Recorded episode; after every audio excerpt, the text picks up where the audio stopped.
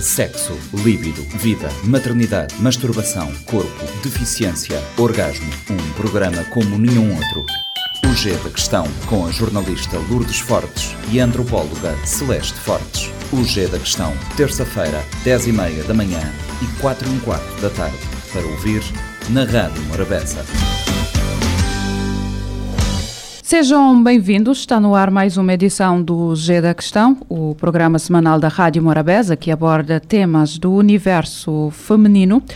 Esta semana falamos sobre feminismo. Uh, temos, como é habitual no estúdio, a antropóloga Celeste Fortes, a quem pergunto o porquê da escolha uh, deste tema. Olá, Milu, bom dia. Uh, porquê feminismos? Porque em Cabo Verde, assim como noutros contextos, existem ainda muitos mitos e falácias à volta do feminismo. Uh, o feminismo normalmente é visto como um bicho-papão e gera alguns medos.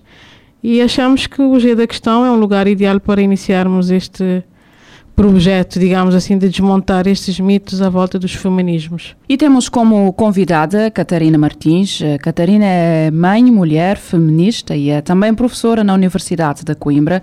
Catarina, obrigada por estares connosco no Gira Questão. Antes de começarmos esta nossa conversa propriamente dita, ajuda-nos a perceber o surgimento deste conceito e a sua abordagem. Olá, muito bom dia. Bom dia uh, às companheiras que estão no estúdio. Agradeço especialmente à Celeste por poder estar neste programa. Saúde também quem nos está a ouvir. Uh, o conceito de feminismo surge das lutas das mulheres, é? uh, quando percebem que há na sociedade uma relação de desigualdade, ou seja, que há toda uma estrutura e há todo um conjunto de relações de poder que não lhes permitem, no fundo, explorar todas as possibilidades de existir com dignidade e existir em, em plenitude. Um, e depois a, essa, a essas lutas foram dado o nome de feminismo, mas elas têm expressões diferentes em em lugares diferentes e em geografias diferentes, mas portanto tem a ver com essa consciência de viver num permanente estatuto de desigualdade, de desproteção, de sujeição à exploração, às violências e uh, a uma sociedade em que se está sempre em desvantagem por causa de sermos mulheres. Portanto, daí uh, surge a palavra feminismo. O feminismo, apesar de ser tratado de uma forma homogénea, ela deve ser, uh, devemos expressá-la no plural, embora haja vários movimentos tendo por base diferentes realidades, mas que acabam por convergir na questão da, no único objetivo, que é a questão da igualdade de género em Portugal uh, as lutas, uh, todo este conceito, o trabalho que se tem desenvolvido estas lutas há mais tempo, por exemplo, em Cabo Verde, ainda é um movimento em está a iniciar. Fala-se muito, mas a nível social ainda não estamos lá completamente.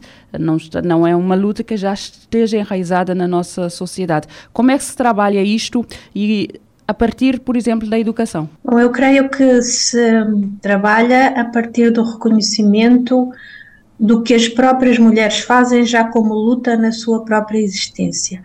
E se há coisa que eu aprendi com as mulheres africanas é que as mulheres europeias não têm nada a ensinar às mulheres africanas, muito menos às cabo-verdianas, no que diz respeito à, à luta cotidiana uh, pela, pela sua própria sobrevivência, pela luta das famílias e dentro da sociedade. Ou seja, uh, no fundo, as mulheres são poderosas nelas próprias, neste cotidiano de, de, existência.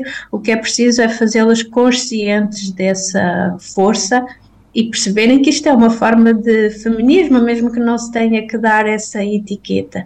E, portanto, isso, uh, nós olharmos para as, para as nossas uh, companheiras, para as nossas mães, para as nossas avós e, e mostrar-lhes o poder que elas têm, mas também que esse poder as pode libertar das relações que na sociedade estão colocadas ou das estruturas que na sociedade estão colocadas para que uh, para que, para que esse poder seja limitado e, porque, e que as limita nas suas, nas suas escolhas sobre o seu corpo, sobre a maternidade, sobre a vida profissional, sobre o trabalho, enfim, sobre até a própria liberdade de, de deslocação no espaço, etc., e, e que realmente elas têm poder para alterar isso.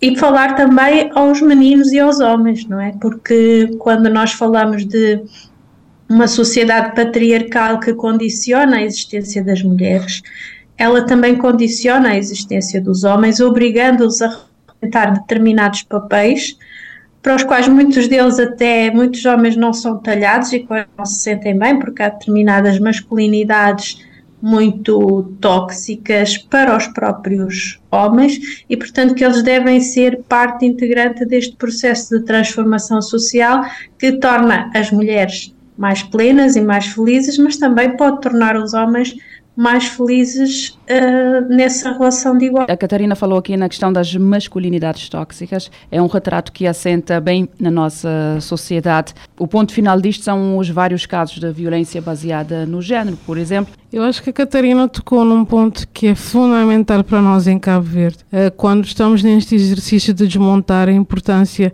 do feminismo, falarmos das masculinidades, ou seja, trazermos os homens para esta luta. Primeiro, uh, desconstruir essa ideia que o feminismo é um movimento de mulheres uh, zangadas, tristes ou mal amadas e por aí fora. E depois uh, trabalhar para trazermos os homens, principalmente porque os homens são vítimas também de um sistema patriarcal e machista que encontraram na sociedade e que, e que, muitos trabalham para, para o seu enraizamento, mas o feminismo é isso, é lutar contra hierarquias de poder. E quando nós lutamos contra hierarquias de poder, estamos a trabalhar para que os homens também sejam, digamos, mais. Uh, tenham essa participação mais igualitária e não sejam vítimas destas masculinidades tóxicas dentro deste sistema patriarcal e machista que acha que os homens têm poder. E o movimento feminista é precisamente isso, pelo menos em, em Cabo Verde, o que nós fazemos é isso, mostrar.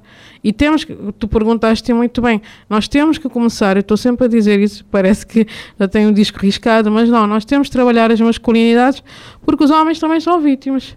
E, e, e, é importante trazer os homens para, essa, para esses feminismos, como nós costumamos dizer. Aqui uh, o importante é compreender as realidades, mas isto, isto também passa para a questão da adoção de políticas e de reformas uh, sociais. Como é que vês isso por cá, Celeste? Eu, assim, nós temos estado a trabalhar, eu e um grupo temos estado a trabalhar sobre a questão do, do feminismo para fazer esse mapeamento do feminismo em Cabo Verde. O feminismo em Cabo Verde não começou agora, o conceito de feminismo é que chegou. depois. Mas nós temos mulheres que foram para a luta de independência, temos mulheres que lideraram revoluções ainda antes da, da, da independência, temos mulheres que em 81 criaram a, a, OMCV, que é uma das ONGs mais antigas de Cabo Verde a trabalhar sobre as questões de igualdade e equidade de género. Então, o feminismo, o movimento chegou antes. O conceito é que chega agora, mais tarde, uh, pela via da academia, sobretudo, e que uh, permitiu gerar, digamos assim, esses, esses medos. Mas o feminismo, como disse a Catarina, chegou em Cabo Verde há, há, há muito tempo, e ainda bem. Só que, pronto, nós uh, temos que continuar, digamos assim, a trabalhar essa, esse outro lado uh, que gera sempre confusão, que é a ideia de que o feminismo é o contrário do machismo. Não, o feminismo é um movimento social e o machismo é um preconceito que uh, provoca fissuras, conflitos, tanto entre homens como entre mulheres e tu disseste muito bem, Milo, nós trabalhamos com mulheres e eu queria perguntar precisamente à Catarina essas diferenças entre os feminismos, porque um, o género não é uma categoria isolada, nós não trabalhamos o género como uma categoria isolada, então há feminismos uh, no plural. Ajuda-nos aqui, Catarina, a, a, pluralizar este conceito para as pessoas perceberem. As mulheres são diversas, tal como os homens são diversas, diversos e ainda há outras possibilidades de viver a identidade de género, não é? Portanto, falamos em feminismos no plural porque as lutas, tendo em conta a diversidade das, das mulheres e os desejos e as reivindicações das mulheres diferentes, têm que ser também feitos de forma diferente. Então, falamos de interseccionalidade, que é um conceito que permite pensar como é que uh, as mulheres integram na sua identidade vários fatores que têm também que peso sobre as suas opressões ou restrições, condicionamentos à sua existência, à sua liberdade ou ao exercício dos direitos, como por exemplo a questão da classe social, não é? Mulheres de classe média ou mulheres pobres não viverão a sua existência da mesma maneira, ou uh, questões de, de, raça, questões de identidade religiosa, questões de identidade de, relativa à sexualidade e à forma como querem viver a sua sexualidade. E, portanto, integramos todas estas variantes na formulação dos feminismos, inclusivamente no continente africano e quando a palavra feminismo pode ser ou não adotada, não é? Portanto, as relações por exemplo, económicas relativa ao facto de serem mulheres urbanas ou mulheres rurais, à profissão que, que desempenham, à idade ou à geração, à posição, por exemplo, dentro da família ou dentro do casamento, faz com que os, femininos, os feminismos se tenham que diversificar para dar conta de todas estas realidades. Mas podem ser tantos quanto o, as, as, próprias mulheres formulem a, o seu desejo de viverem com dignidade e de viver, e de viver bem. Né? Uh, e, portanto, tem que dar resposta a isso tudo. Apontaste para a questão da interseccionalidade. É um dos pilares, um dos pilares do feminismo. Fala-nos destes pilares em que assentam o feminismo. O, o, o, feminismo não tem um normativo, não é? Aliás, a interseccionalidade vem justamente dizer que o feminismo não tem um só pilar, tem, tem vários. E, esse, e, e, por não haver um normativo, o, o feminismo pode-se fazer de várias formas, é? uh, e portanto faz-se através das lutas das mulheres, como se pode fazer através de, das políticas públicas. O que se pretende é justamente a liberdade e a igualdade, e isso creio que são os, os únicos pilares dos, dos feminismos uh, que se podem declinar depois uh, de, de, diferentes uh, maneiras, mas uh, o feminismo em si é tão amplo quanto isto. E, e, no fundo tão fácil quanto isto. A Celeste estava a dizer que não é claramente o, o oposto do machismo, nem pode, não, não, não está em correlação com o machismo, porque o feminismo é uma visão do mundo que, é, que abrange todas as pessoas neste ideal de, de humanidade plena, não é? E com isto terminamos esta edição do G da Questão. Voltamos na próxima semana. Até lá. Sexo, líbido, vida, maternidade, masturbação, corpo, deficiência, orgasmo. Um programa como nenhum outro. O G da Questão, com a jornalista Lourdes Fortes e a antropóloga Celeste Fortes. O G da Questão, terça-feira, 10h30 da manhã e 4 h quarto da tarde. Para ouvir na Rádio Morabeza. Este programa está disponível em formato podcast no Spotify e em radiomorabeza.cv.